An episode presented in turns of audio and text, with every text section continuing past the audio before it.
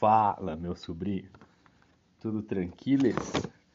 Cara, eu tô começando esse projeto novo, é o MyConcast, que é onde eu, eu pretendo abordar assuntos totalmente relacionados a designer gráfico, a arte, a Instagram, a marketing, a crescimento, a empreendedorismo inicial, sem, sem contar a história que não existe, né? Tipo, eu acho que tem muito conteúdo hoje, muito material de pessoas que aplicaram uma fórmula específica e vira, virou o jogo. E aí vem a gente explica. Aqui a gente vai narrar o bagulho desde o começo, certo? É um caminho longo que vai ser perseguido e durante esse caminho eu, eu quero deixar aqui um pouco das minhas experiências cotidianas. Porque, querendo ou não, são seis anos como designer gráfico, trabalhando em muitos lugares, trabalhando para muitos clientes. São mais de 200 clientes ao total satisfeitos até hoje, de terceiros e clientes meus, sejam com logo, seja com social media, seja com identidade, seja com gerenciamento. E, e tem muitas coisas que acontecem, acredito que na rotina de outro designer. Então eu acho interessante trazer isso aqui para o diálogo e, e, abrir esse debate. E o primeiro assunto que eu separei para falar, que é algo que as pessoas normalmente, que eu gosto bastante de falar a respeito, e normalmente me perguntam sobre, é o Canva. Para quem não sabe o que é o Canva, o Canva é um aplicativo que ele fornece artes gratuitas, certo? Ele, ele, você abre ali, qualquer pessoa, seja no seu celular, seja no seu computador, você abre e você tem ali milhares, né, centenas de artes gratuitas, que são uma iguais às outras, mas são várias artes. E daí as pessoas perguntam assim, tá, mas eu não posso usar o Canva? Pode, claro que você pode. E eu acho que são dois casos ali bem específicos onde o Canva se aplica, sabe? Ele não, ele não faz com que você perca tanto. Que é no trabalho de faculdade ou trabalho de escola, que você precisa desenvolver uma marca, desenvolver uma embalagem, desenvolver uma campanha ou qualquer coisa tipo que seja ali pequeno, para um público pequeno, seja tipo para a escola ou para faculdade. Ou se você tem um produto caseiro que você vai começar a vender agora, certo? Seja um produto barato de preferência que talvez faça sentido você, tipo, principalmente se for um negócio temporário, certo? Não, vou fazer uma renda extra agora aqui durante dois, três meses. Aí sim, aí você pega uma arte gratuita lá, igual um milhão de arte tem, e usa que ela vai estar tá cumprindo seu objetivo. Agora, eu acho que são, são três pontos onde o uso do Canva ele deveria ser proibido, né? Mas claro que ninguém vai proibir de usar o Canva. Mas eu acho que é onde as pessoas mais perdem quando elas usam. Que é se você está iniciando o seu negócio, certo? Se o seu negócio ele vende um produto ou um serviço que ele custa mais de 100 reais. E se esse negócio ele tem bastante concorrência. Existem bastante pessoas que oferecem o mesmo serviço e o mesmo produto que você ali na sua região, onde você vai captar seus primeiros clientes. Por quê? Né? Vamos explicar tópico por tópico. O negócio que está começando, quando você está iniciando ali a sua empresa, o seu perfil, a sua página, você está começando a gerar uma identificação com o cliente, certo? Ele não faz ideia quem é você.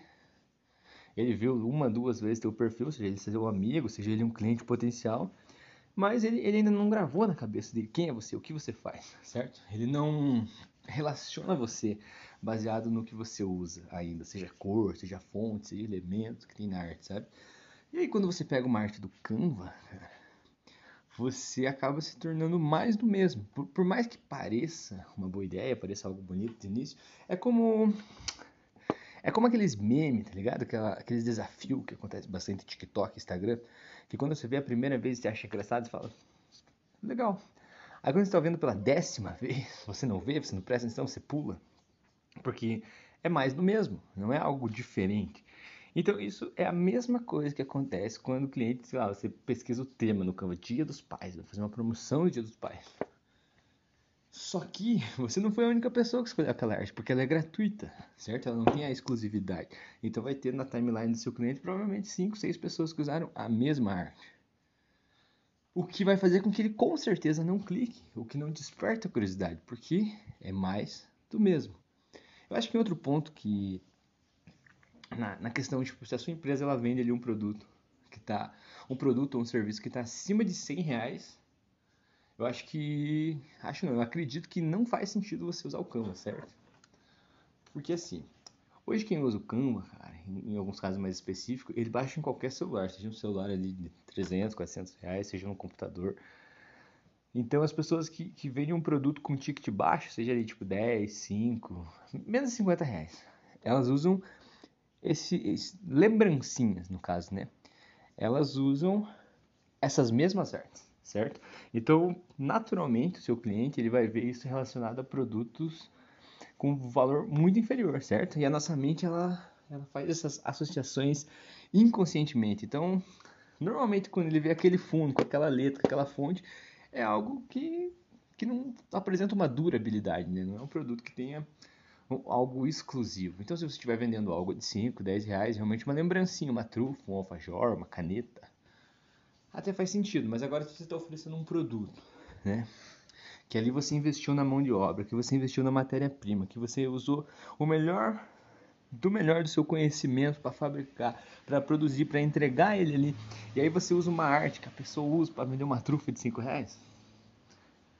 Não faz sentido, né, cara? O primeiro contato que o seu cliente tem com seu produto, com você, com a sua marca, é através da logo, certo?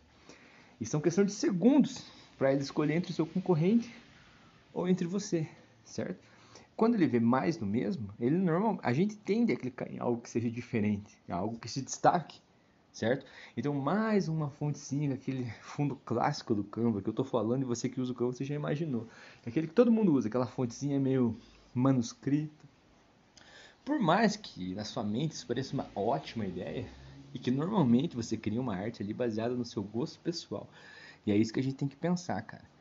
Que o nosso gosto pessoal que a gente gosta, acha bonito, acha legal, não é o gosto do cliente, do público-alvo, porque você não vende somente para quem pensa igual você, você não vende somente para sua bolha, né? Se for esse seu foco, você não vai vender todo dia, a menos que você tenha um milhão de amigos igual você, o que eu acho muito difícil, certo? Então você tem que pensar em atrair pessoas que não seguem a mesma linha de pensamento sua. Isso o Canva não vai te fornecer, porque você vai montar uma arte usando detalhes que te agradam, certo? e que pode, além de ser mais do mesmo, pode não ser exatamente o que o seu cliente, o, o cliente potencial, a pessoa que compra de você, ela gosta, certo? Eu acho que assim, para quem tem bastante concorrente, seja de produto ou de serviço, o Canva também ele é totalmente dispensável. Tipo, não, não tem como você pensar em usar ele, certo? Porque assim, você tem vários concorrentes, você quer se destacar você contrata um social media. Né? O social media é um profissional, um designer que ele não chega do nada e junta letrinhas e cores e formas e cria uma arte bonita.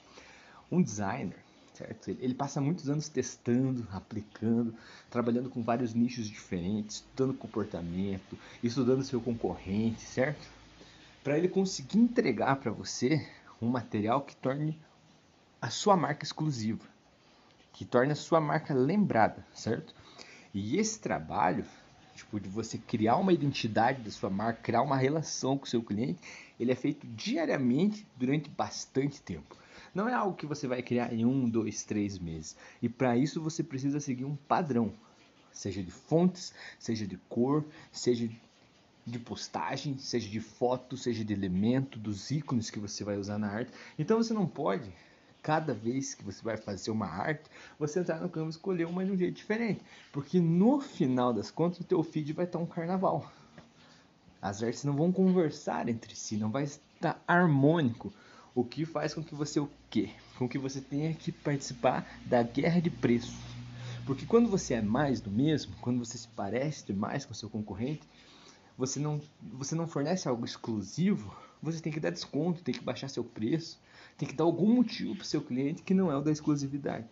Porque assim, é muito importante pensar que em hipótese alguma você vai criar uma identidade usando o Canvas, certo? Se o seu motivo é ter uma marca, ser lembrado, ter um diferencial para oferecer para o teu cliente, você tem que fugir do Canvas. Porque você não descobriu o foco com o Canva. Todo mundo usa e normalmente usa errado. Porque tem o. Ah, mas tem o Canva Pro, que ele tem mais elementos. Cara, o profissional, certo? O problema ele não está no, no software em si, mas é entre a mesa e o computador, ele, certo? É um profissional, são pessoas que testaram, que fizeram cursos, se profissionalizaram E erraram, muitas vezes erraram, para conseguir adquirir experiência suficiente para cobrar pelo serviço, certo? Então é muito importante pensar que antes de você se preocupar, né, em fazer o melhor produto, com a melhor matéria-prima, antes de você se preocupar em, em sei lá, pesquisar o seu concorrente para ver o que, que ele usa para fazer parecido, fazer melhor, você tem que ter uma identidade, você tem que ser marcante, você tem que ser lembrado, certo? Porque aí o seu cliente ele vai pensar na sua marca e depois no seu produto, certo? Não vai ser só uma vitrine cheia de pessoas iguais, cheia de produtos iguais, um tendo que vender o mais barato que o seu. Só para a gente concluir o pensamento, eu acho uma analogia que eu gosto sempre de fazer. Existem lojas, né, que elas fazem camisetas muito iguais e vendem por um preço de 10, 15, 20 reais, tipo o lojão do Teima, né? Ele tem uma camiseta de 18, 19 reais, mas você ainda prefere ir na Adidas e comprar uma camiseta que dá o valor de 8 camisetas daquela. Por quê? Por causa da exclusividade, porque aquilo é pensado na costura, no tecido, na estampa, tudo ali tem um porquê. Então a Adidas ela não precisa competir com pessoas que vendem camisetas a 20 reais, certo? Vai ter as pessoas para comprar camiseta de 20, mas vai ter pessoas para comprar camiseta de 150, 180, 200 reais.